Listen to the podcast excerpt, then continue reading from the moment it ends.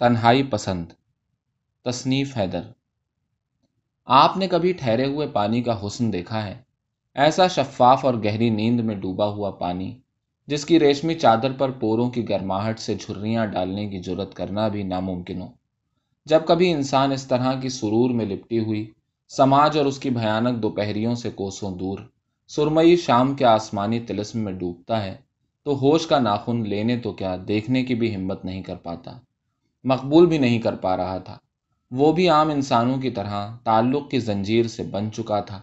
حالانکہ یہ تعلق بظاہر بس ایک رات کا تھا۔ ایک رات جس کی کوئی صبح نہیں، جس کا کوئی مستقبل نہیں، مگر زندگی کی کچھ راتیں ہزار صبحوں سے زیادہ خوبصورت اور ہزار فتنوں سے زیادہ رنگین ہوتی ہیں۔ یہ بھی ایک ایسی ہی رات کی داستان ہے۔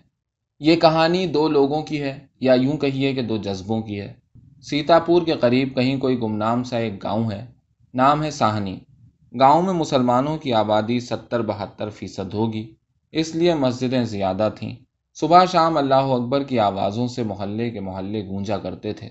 یوں تو مسجدوں کا چیخ چیخ کر گلا چھل جاتا، مگر جمعے کے علاوہ بازاروں، گلیوں اور سڑکوں پر ایسی رونق نظر نہ آتی۔ البتہ جمعے کے روز طرح طرح سے نمازیوں کے غول کے غول نکل پڑتے۔ اتنے کہ ان بہت سی مسجدوں کی جگہ بھی تنگ پڑ جاتی۔ راستے پر صفیں بچھی ہوئی دکھائی دیتی۔ سورج جب اپنی تند و تیز شعاؤں کے سہرے کی جھالر ہٹا کر نظر دوڑاتا، تو گول گول رنگ برنگی ٹوپیوں کی بہت سی قطاریں دکھائی دیتی۔ مختلف مسلک، فرقے، جھگڑے، بحثیں، چلے، مزاریں، الغرض ساہنی ایک ایسی آبادی پر مشتمل گاؤں بنتا جا رہا تھا۔ جو بر صغیر ہند میں اسلامی دعوت کے مختلف جغرافیائی نتیجوں اور طریقوں کا عکس کہا جا سکتا تھا۔ قصائیوں کی دکانیں، ان کے پاس منٹراتے کتے چھچڑوں پر لڑتی بلیاں، تنگ گلیاں، قاسمی، بدایونی، گلاوٹھی اور نہ جانے کس کس قماش کی بریانیاں۔ گنے کا رس نکالتی ہوئی سبز مشینیں، برقوں اور کرتے پاجاموں کے ساتھ ساتھ مغربی طرز کے نام پر شرٹ اور جینس جیسے لباس میں ملبوس نوجوانوں کی رنگ رلیاں۔ اس گاؤں کے لوگ معلوم ہوتا تھا کھانے اور پہننے کے کافی شوقین ہیں۔ اس لیے بازار میں ضرورت کی دوسری چیزوں کو ڈھونڈنے کے لیے نگاہوں کو زیادہ محنت کرنی پڑتی تھی۔ گاؤں میں دوسری اٹھائیس فیصد آبادی ہندوؤں کی تھی اور ان میں بھی زیادہ تر اونچی ذاتوں سے تعلق نہ رکھتے تھے۔ مگر جو بات دونوں قوموں کو اس گاؤں میں ایک ہی مشترک نقطے پر لا کھڑا کرتی تھی، وہ تھی یہاں کی لا علمی اور جہالت۔ لوگوں نے مذہبی تہواروں میں طرح طرح کی پائپیں لگا کر رسموں کی سہولتوں کا پانی اپنے اپنے گھروں تک پہنچا دیا تھا۔ وقت گزر رہا تھا، ترقی کے نام پر ملک تھری جی اور فور جی کے نت نئے تکنیکی تاروں سے خود کو جوڑ رہا تھا۔ مگر یہاں کا جو حال تھا، سو تھا۔ پڑھائی کے نام پر گاؤں میں چند دسویں جماعت تک کی تعلیم دینے والے اسکول اور دو کالج تھے، جن میں گریجویشن کی منزل تک پہنچایا جاتا تھا۔ یہاں کی بیشتر آبادی برسوں سے پانچویں اور دسویں کے بیچ میں جھول رہی تھی۔ جو کالج کا منہ دیکھتے تھے، وہ تعلیم یافتہ ہونے کے بعد اکثر شہروں کا رخ کر لیا کرتے تھے۔ دور سے دیکھنے پر یہ جگہ یکجہتی کی مثال معلوم ہوتی تھی۔ مگر گھروں، محلوں میں آئے دن لڑکوں میں سر پھٹول ہوتا ہی رہتا تھا۔ لیکن اچھی بات یہ تھی کہ ہندو، مسلم فساد کی نوبت یہاں بہت کم آئی تھی۔ دونوں قوموں کو ایک دوسرے کے رویے سے کوئی خاص شکایت نہیں تھی۔ ظفر چوک یہاں کا سب سے بارونق محلہ تھا۔ اسی کے چھوٹے سے بازار میں کسائی کی دکان پر صبح کے نو بجے تازہ تازہ گوشت کانٹوں میں لٹکا ہوا تھا۔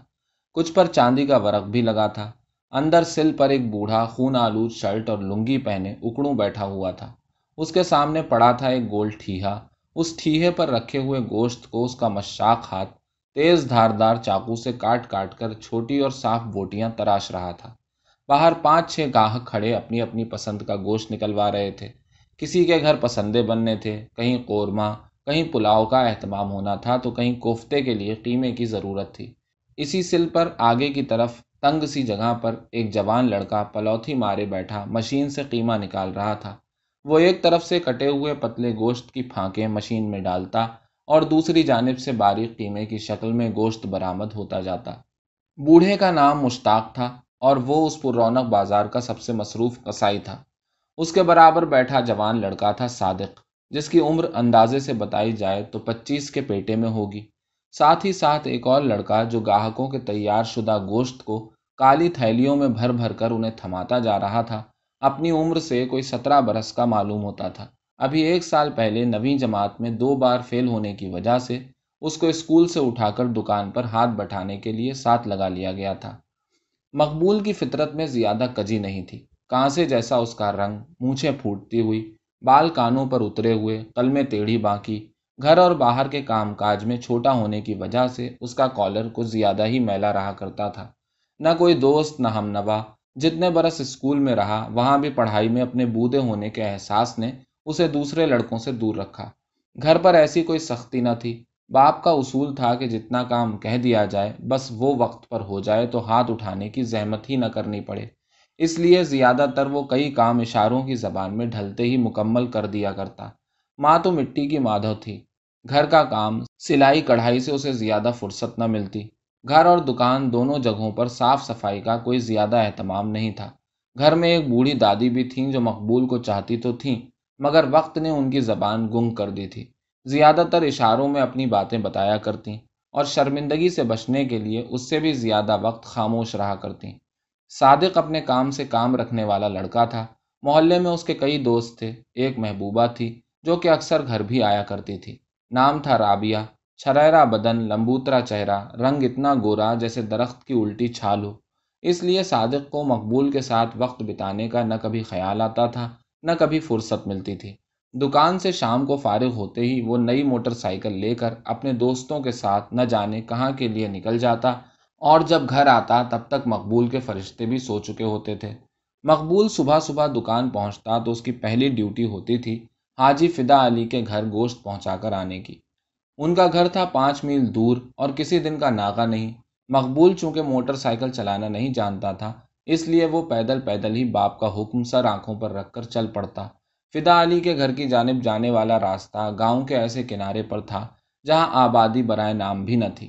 راستے میں کتے جگہ جگہ ڈیرا ڈالے، اونگتے رہا کرتے۔ رات بھر کی ان کی چونچالیوں کی تھکن، ان کی بجھی ہوئی تھوتنیوں میں اتر آتی۔ کوئی ٹوٹے پھوٹے بوسیدہ ٹھیلے کے نیچے لیٹا سو رہا ہے۔ کوئی کسی پیڑ کی چھاؤں میں آرام فرما ہے۔ یہاں تک کہ فدا علی کی کوٹھی کے باہر، سیمنٹ کے ایک اوبڑ کھابڑ اوٹے پر بھی دو تین کتے اپنی پسلیوں کو پھلاتے، پچکاتے، آنکھیں بند کیے، دنیا و مافیہ سے بے خبر نظر آتے۔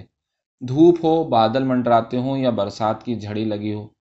گوشت ہر حال اور ہر موسم میں حاجی جی کے گھر ضرور پہنچایا جاتا تھا۔ راستے میں ایک جگہ پر چھوٹے سے خوبصورت قدرتی تالاب میں بطخیں تیر رہی ہوتی کمل کے پتے پانی پر ایسے رقص کر رہے ہوتے جیسے بڑے بڑے سمندروں کے خاموش آبی پردے پر جہازی دیویاں ڈولا کرتی ہیں۔ یہیں ایک بڑے سے پتھر پر وہ روزانہ تھوڑی دیر سستانے کے لیے آتے جاتے بیٹھ جایا کرتا تھا۔ اس کے دن بھر کی پھیکی روکھی زندگی میں یہ ایک سرسبز لمحہ تھا جس میں خود کو وہ ان تمام درختوں، سایوں، ہواؤں، تالاب، بطخوں اور کول کے پتوں کا بادشاہ تصور کرتا تھا۔ یہ شاید دنیا کی ان چند خوش نصیب جگہوں میں سے ایک جگہ تھی جن پر موسم کی سختی اپنا کوئی برا اثر نہیں ڈال سکتی۔ اس کو محسوس ہوتا جیسے پانی میں تیرتی ہوئی بطخوں کی ٹرٹر میں کوئی گیت ہے جو ہواؤں کی بالیوں سے ٹکرا کر ایک ترنگ پیدا کرتا ہے۔ ایسا سرور جو شاید گوشت کی تازہ مہین اور خوبصورت پھانک کو دیکھنے پر بھی نہ ملتا ہو۔ اس نے اپنے اس چھوٹے سے مسحور کن اڈے کا نام ہوائی رکھ دیا تھا۔ ایک روز کا ذکر ہے، مقبول گوشت دے کر واپس لوٹ رہا تھا۔ موسم بڑا خوشگوار تھا۔ وہ دل ہی دل میں یہ سوچ کر خوش ہو رہا تھا کہ آج ہوائی پر پہنچ کر زیادہ ہی لطف آئے گا۔ ممکن ہے کہ ہلکی پھلکی برسات بھی ہو۔ اس سے پہلے ایسا سوندھا اور دھنک میں لپٹا ہوا موسم ابھی تک ہوائی پر سے نہ گزرا تھا۔ کم از کم مقبول کے مشاہدے میں تو یہ بات نہ آئی تھی۔ وہ آج سارے منظر کو گھول کر پی جانا چاہتا تھا۔ اس کے ایک ایک گھونٹ کو بڑی آہستگی سے اپنے حلق سے اتارنا چاہتا تھا۔ آس پاس چڑیائیں چہچہا رہی تھیں۔ ہواؤں کے غول اس کے سر پر سے شرارتیں کرتے اڑے جا رہے تھے۔ وہ بادلوں کے بنتے بگڑتے چہرے دیکھتا، نشے کسی چال میں آگے بڑھ رہا تھا۔ ہوائی کے جس پتھر پر وہ بیٹھا کرتا، وہ اسے دور ہی سے دکھ جایا کرتا تھا۔ یہ ایک کالا بڑا سا پتھر تھا جو زمین پر کسی پیڑ کی طرح اگا ہوا تھا۔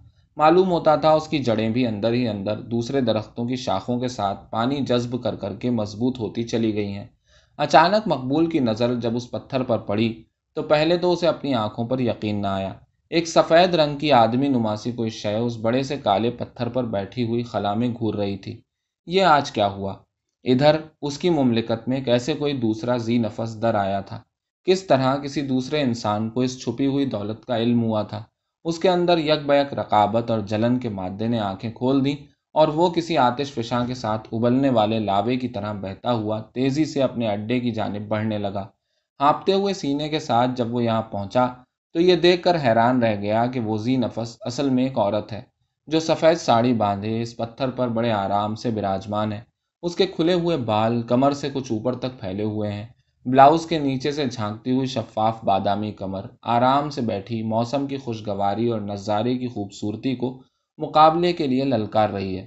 بوندوں میں اتنی ہمت نہیں ہوتی کہ بادلوں کا سینہ چیر کر اتر آئیں اور اس چمکتی ہوئی بادامی نہر میں ڈوب کر اس کا بوسہ لے لیں۔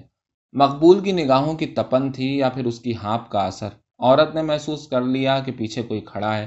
یک دم اس نے پلٹ کر دیکھا اور سامنے کھڑے ایک سترہ سالہ لڑکے کو دیکھ کر وہ حیرانی سے تاکتی رہ گئی۔ وہ اس سے عمر میں دگنی ہوگی۔ اے لڑکے، یہاں کیسے؟ عورت نے سوال داغا۔ میں تو یہاں روز آتا ہوں، آپ کو کبھی نہیں دیکھا؟ عورت نے اس کا الڑ سا ہمت آمیز جواب سن کر مسکرانے کو ترجیح دی۔ اشارے سے اسے برابر کے ایک کم قداور پتھر پر بیٹھنے کا حکم دیا۔ مقبول نے اپنی فطرت کے مطابق حکم کو مان لینے میں کوئی دیر نہ لگائی۔ تھوڑی دیر تک خاموشی رہی، پھر عورت نے کہنا شروع کیا۔ میں یہاں بچپن میں بہت کھیلا کرتی تھی۔ میں ہی کیا، میری سہیلیاں بھی۔ یہ جو سامنے پیڑ دیکھ رہے ہو نا، اسی کی چھالوں سے لٹک کر ہم برساتوں میں پینگے بھرا کرتے تھے۔ گانے گایا کرتے، بڑا مزہ آتا۔ دور دور تک نہ کوئی آدمی، نہ آدمزاد ایسی جگہ روز روز کہاں ملتی ہے؟ تم ہی بتاؤ۔ میں اور میری دو سہیلیاں تھیں، سارا اور جوہی۔ ہم روز ہی آیا کرتے۔ پھر ایک دن معلوم ہوا کہ سارا اور جوہی، جو کہ بہنیں بھی تھیں، دوسرے گاؤں چلی گئی ہیں۔ میرا من بہت اداس ہوا۔ مگر اس جگہ آتے ہی اس کی گود میں اکیلے بیٹھ کر اس سے اٹکھیلیاں کرتے میں سارا دکھ بھول گئی۔ تالاب میں کود گئی، دیر تک نہائی، بتوں سے چھیڑ چھاڑ کرتی رہی۔ باہر نکلی تو شام کا جھٹپٹا ہو رہا تھا۔ گھر بھی جانا تھا مگر دل میں دو تین پینگے بھرنے کا لالچ آیا۔ ایک چھال سے لٹک کر مزے میں جھولا جھول رہی تھی کہ ڈال ہی ٹوٹ گئی اور دھاڑ سے زمین پر آ رہی۔ اس دن بھی موسم کچھ ایسا ہی تھا۔ بادلوں کے کجرارے نین، یوں ہی اداس ٹپک پڑنے کو بے قرار ہو رہے تھے۔ میں گری تو موچ آ گئی، چکر آیا اور وہیں ایک پتھر سے سر ٹکا کر لیٹ گئی۔ پوری رات سر سے گزر گئی، اگلا دن بیت گیا، مگر کوئی پوچھنے یا لینے نہ آیا۔ آتا بھی کیسے؟ انہیں تو کوئی خبر ہی نہ تھی کہ میں یہاں ہوں۔ آخر اگلی شام گھسٹتے گھساٹتے جب گھر پہنچی تو بخار چڑھایا۔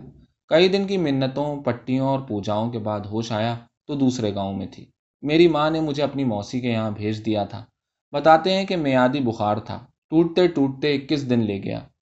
میں کب اس خوبصورت جنت سے نکل کر ایک بھری پوری اصل اور بدصورت دنیا میں پہنچ گئی مجھے پتہ ہی نہ چلا۔ ماں نے بھی اس بیچ میں گاؤں چھوڑ دیا۔ اب یہاں واپسی کا کوئی راستہ ہی نہ تھا۔ یہ تالاب، بتیں، ہوائیں، جھولے، پیڑ، پودے سب میرے لیے بس ایک کہانی بن کر رہ گئے تھے۔ سارا اور جوہی سے کبھی ملنا ہی نہ ہوا۔ شادی ہوئی، بچے ہوئے، لیکن جیے نہیں۔ اسی لیے تنگ آ کر میرے پتی نے مجھے چھوڑ دیا۔ گھر سے نکالی گئی تو کوئی اور جگہ سمجھ میں نہ آئی۔ اسی لیے سیدھی یہیں چلی آئی ہوں۔ حیرت ہے کہ دنیا دن بدن بدل رہی ہے۔ لوگ اور زیادہ دھن دولت کمانے کی فکر میں ایک دوسرے کو کاٹ رہے ہیں، مار رہے ہیں، ٹھگ رہے ہیں۔